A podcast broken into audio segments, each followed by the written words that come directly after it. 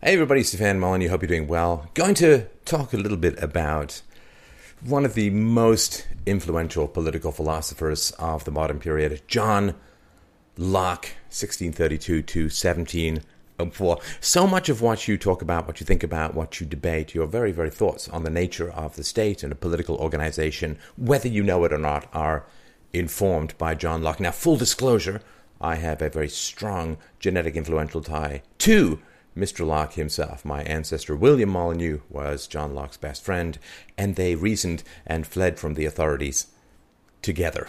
so you can uh, check that out if you want.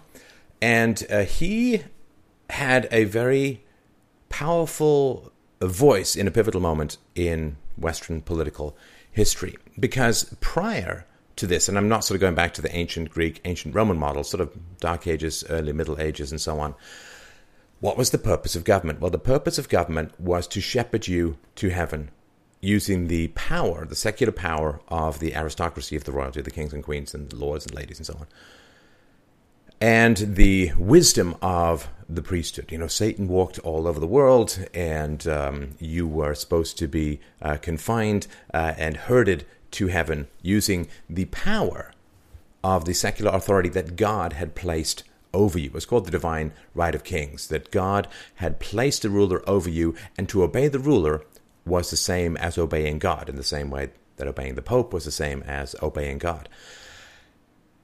And this was a very powerful aspect of uh, thought and of uh, reason and of the entire structure by which people understood their own society. Now, this came under significant pressure in Europe after uh, Martin Luther nailed his 99 thesis, or 91 thesis, 94 thesis, I think it was, to the church door in uh, uh, Wittenberg. And you had the Reformation, uh, the, the breakup of Christendom as it stood at the time. And then you had a lot of religious warfare. Um, multi religion eh, within the state was the equivalent of multiculturalism or where it may be going uh, in the sort of modern West, where you have each group vying for state power to benefit itself and to harm those in opposition. You have a zero sum game or a negative sum game, given that the state takes a lot of its resources from this kind of stuff. And along came uh, John Locke and, and others who had a very, very different conception of what the state was and what it was for. So he said, no, no, no, people are naturally free and equal they should not be subject to a monarch that is imposed upon them by God. People have rights to life and to liberty and to property. And I mean, he had a huge influence, of course, on the American revolutionaries. The original draft, of course, was life, liberty, and property, but that, of course, flew in the face of slavery, and therefore it became life, liberty, and the pursuit of happiness. And this is an interesting question between natural and positive law. So, positive law, the, answering the question, what is legal, positive law says, well, what's in the law books? you know, that's what's legal. Natural law says that the law must reflect universal principles of justice and freedom and liberty and property and so on, and therefore what is legal are the laws that conform to virtue, to morality. If it does not conform to virtue and morality, it may be technically legal, but it's not morally valid. And that is very, very different. There was, of course, something which we don't recognize as much in the West, although it's certainly in other cultures. Um, there was natural law, positive law, divine law.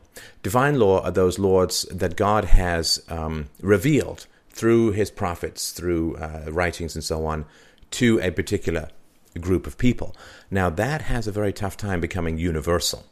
Uh, and we can see this, of course, in the questions uh, that theologians mulled in the uh, Middle Ages, which was, you know, did Socrates get to heaven? Well, he hadn't known Jesus Christ, of course. He was born 2,500 um, years ago. So, did he get to heaven? So, there's natural law, which is free, equal justice for all. There's positive law, which is, well, whatever the king says is legal. And then there's divine law, which is whatever uh, is uh, given to a particular population by, uh, by the prophet, by God.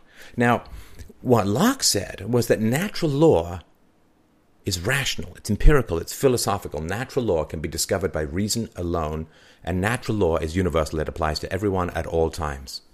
And that is a very, very powerful notion. Now, back in the day, I've actually read the biography of my ancestor. Back in the day, my ancestor and John Locke were talking about the need to prove natural law, natural morality from first principles. And they did not think it could be done, whether they didn't do it because they didn't think it could be done, or whether it would kind of muscle in on the purview of the state and the religion of the time, which had a monopoly on the definition of virtue and obedience and law. It's, we'll probably never know, but it is something that, you know, my, my work in philosophy it doesn't come out of nowhere. The fact that I worked uh, enormously hard over decades to develop a easily comprehensible rational proof of secular ethics. I call it universally preferable behavior. It's a free book, free audio book. You can get it at freedomainradio.com slash free. Uh, you can get a hard copy too if you want. Uh, this this sort of doesn't come out of nowhere. My work doesn't come out of nowhere. The, the need for being able to prove natural law and natural morality from first principles um, has been known uh, in philosophical circles. Whether they admit the need for it or not is another matter, but it's been known for a long time. So this is Locke's approach. He says, look, there's there's a natural set of, of rights and, and, and morality and freedoms and, and the right to property and the right to be free from uh, violence and so on that is embedded in, in everyone. Now, he himself did not, again, work these principles from first principles. He sometimes tied them into religion and sometimes he said they were self evident and so on. But um, that is how he approached this issue. Now, the question then, if everyone's naturally free and equal, the next question is this goes back to the sort of state of nature stuff, uh, which is again really, really important. And it's important that whether this is a thought exercise or what people actually believed happened is a topic for another time. But for the moment, just pretend it's like a thought exercise. Because the question is if everyone's naturally free and equal, how on earth do we end up with this hierarchical pyramid called state power? If everyone's free and equal, why don't we exist in a state of perfect equality? Why are there um, policemen, rulers, magistrates, jail guards, uh, politicians? Why are there people who rule over others? Good question, says Locke. Here's how it kind of went. So let's talk about st- state of nature. The state of nature is the idea of, of how did human society look before the state came along? It's a big question. Now, the general approach, and this is taken by uh, Hobbes as well, although he had a, a sort of different uh, view of it in some ways. So he says, look, we're, we're all roaming around the woods. We're naturally free and equal. Everyone has the right to property. Everyone has the right to um, to justice. Like if somebody harms you, if somebody steals from you, you can then go and harm them back. He said the problem is though we kind of have blood clans. You think, sort of think of Afghanistan or other places where these blood clans, Somalia uh, as well. And what happens is you end up with because people's loyalties are their own family. The family was the first the very first example of social organization, according to Larkin. When people are curious as to why uh, I talk about the family in a philosophical show, well, it's a very long tradition uh, in Western philosophy, at least, of starting with the family, starting with the state of nature, and working from there. And he said, look, if you've got people in a state of nature, uh, it's kind of a war of all against all. And because people are passionate and, and people get angry and there's there's revenge and all of that. Somebody harms you, uh, you may not pr- it, may, it, may, it may not be proven to you. Someone may just convince you that Bob, you know, killed your cow or something, and then you go and kill Bob's cow, and Bob says, "Hey, I didn't kill your cow." It escalates from there. You end up with this war of all against all. So there's this challenge because when everyone's equal, there's no overarching authority that mediates disputes between people, those disputes are naturally going to arise. So, what do you do? What do you do? What do you do? Well, Locke says you do this. You say, look, given that people are passionate, given that people make mistakes, given that people escalate, given that we have blood clan ties to our own family, our own tribe, this state of nature is not going to work very well. People are going to end up scrabbling along this bare subsistence level and never get anywhere and never build a society, never build a civilization. Also, um, when it comes to justice, given that there's blood clans and people have local disputes, who can be the objective third party to resolve those disputes? Almost everyone involved has some conflict of interest, so it can't really work out that well. So, what Locke says, he says, well, where does government come from? Government comes from a rational decision made by the people to say that we are going to surrender some of our rights in order to gain more rights. Like you know how you'll you'll give money to a financial investor to invest in itself in order to reap more money. You're not setting fire to your money, you're investing it to get more. So there's a social contract where people say, I'm going to give up some of my rights of retaliation, I'm going to give up some of my, right, my rights of adjudication, of revenge, and so on to the government so that my life becomes more stable and my property is better protected. And we have one central power that is so strong that retaliation becomes virtually impossible. You know, like the Hatfield and McCoy clan warfare that kind of goes on. If you have one state that's all powerful, well, um, nobody can really take revenge against the state because it's more powerful than any individual. So there's a lot of reasons he would say to uh, to do this. Now, because he had seen, as everyone had seen, these religious warfare, particularly in Germany, it's brutal, brutal stuff going on in Germany during this time. The question of freedom of conscience with regards to religious belief, freedom of religious belief, separation of church and state, for want of a better phrase, that was a big, big question at the time. And he said, here's the problem. We have reason, we have philosophy, we have empiricism, and of course, science was making great strides. it was only 200 years until it was safer to go to a doctor than to not go to a doctor. So, his epistemology, the study of knowledge, was very informative to Locke in this way because he said, Look, we can't know the truth about that which is based on faith. We can, I mean, objective, empirical, prove to other people scientifically. You know, we can scientifically prove that the Earth is a sphere. We can scientifically prove the, the sort of the objects fall uh, to the Earth at the same rate of acceleration. We can prove a wide variety of things, but we cannot prove revelation. Revelation is subjective. It is innate. It is beyond the bounds of reason. And therefore, anyone who claims to objectively and decisively know the truth of certain religious ideals or precepts or tenets is wrong. And because you cannot decisively, objectively, scientifically, rationally, philosophically prove particular precepts in religious thought, we must all follow our own conscience with regards to this. You, you cannot allow churches to have coercive power over their members. And of course, he pointed out in the Bible, certainly with Jesus, there's no example of forcing people into particular beliefs. Um, that is not a perspective shared around all religions around the world.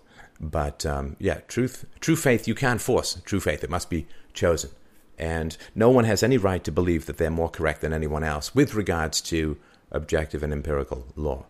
I mean, he gave an example, and this wasn't just Locke who did this. He gave an example and said, look, look at the Ten Commandments. If you look at the Ten Commandments, and if, there's a lot of Old Testament law, but if you just look at the Ten Commandments, are they binding on all people? Well, no. The Ten Commandments begin with the phrase, Hear, O Israel. O Israel, not all mankind, and therefore they're really only binding on the people that they're addressed to. They're only binding on the believers within that. So, this was a big uh, challenge that he overcome, uh, overcame by just saying tolerance is necessary for, for these ideas. Now, he was a big fan of property, and this, this is a huge change from the Middle Ages, harkens back really to Roman law, at least early Roman law before the welfare state. He was a huge fan of property, and this is kind of a new middle class concern. Property was managed uh, in the Middle Ages by basically having the um, people be bound to the land. They were freer than slaves, but not as free as urban workers in the 19th century. They were serfs. But the problem was that, you know, when agricultural improvements began, you had a lot more children who survived to adulthood, and therefore you had to keep subdividing your land, uh, and uh, the land became increasingly inefficient. You had these little, you know, like jigsaw puzzle pieces of land. This sort of like, um, like think of a, uh, a, sort of stained glass depiction of a phoenix with all the slivers of, of fire and so on. The land became completely unmanageable, and so property rights became a huge issue with the excess of agricultural productivity that occurred in the mid to late Middle Ages. Huge, I mean, unbelievable five times the agricultural productivity, 10 times. In some cases, 15 to 20 times more food was produced by more rational property, uh, by the introduction of winter crops, turnips, and so on. And uh, they figured out crop rotation and letting the land lie fallow as a huge improvement. And a lot of it had to do with more of a free market in land and a rationalization of the land. Of course, what this did was it kicked a lot of people off the land because you know if you're rationalizing the land, um, you just need fewer people to farm it. So this created um, the flight to the cities where they were waiting industrialists who wanted to put the new urban labor force to work and so on. So it really was a wild and crazy time and a lot of suffering. But the suffering was more visible, right? When people dying on a farm 100 miles away in the Middle Ages, nobody knew, and you know, only the local community cared. When you get a bunch of writers and people with new communications technology um, seeing all of these poor kids in a city well, you get this Dickensian horror of child labor and so on, but it wasn't that there was new child labor. It's just that children weren't dying and therefore they were working, and they were only not dying because they were working. So Locke said that the primary purpose of government is to protect people from violence and to protect their property rights. It's a huge change from the Middle Ages that the purpose of government is to keep Satan at bay and shepherd people to heaven under the power of an absolute ruler uh, who is given his power by God and under the uh, tutelage of the clergy. So he said, "No, no, man, it's all it's all about property. We we accept a government because it protects our property better than a state of nature does. You know, we give up some of our rights in order to end up with more. We give up some of our freedoms, uh, the freedom to seek revenge upon our own, and so we give up some of our freedoms in order to get more freedoms. Now this is very interesting because there were a lot of revolutions going on uh, at the time. A lot of fermentation, a lot of discontent, because you had this rising new industrial class, um, uh, middle middle class, and so on. So, what's fascinating about this and where John Locke deviates from Hobbes, Hobbes says, oh, yeah, nature red in tooth and claw state of nature sucks. It's like Mad Max beyond the Thunderdome from here to eternity. So, what we need to do is we surrender our rights and we can never get them back. Because the state of nature is always worse than anything the government has to offer. So you surrender your rights, you never get them back. It's in perpetuity. Locke said, no, no, no, no. If you surrender your rights to the government in order to protect your property. If that government no longer protects your property, you pull those rights back. You have a revolution. You change your government. Because the government is a tool by which you protect your property rights. And if the government ends up harming your property, taking your property, ends up being tyrannical with regards to your property, it's no longer a, legitimate government right? Sort of like I hire a security guard to protect my property. If I find out that security guard is stealing from me, then he's not protecting my property. He's stealing from me, and therefore I'm going to fire the security guard. So that's how it works with regards to the state. So this is very powerful stuff. The conditions, and of course, again, think of the American Revolution, this uh, question of no taxation without representation, and so on.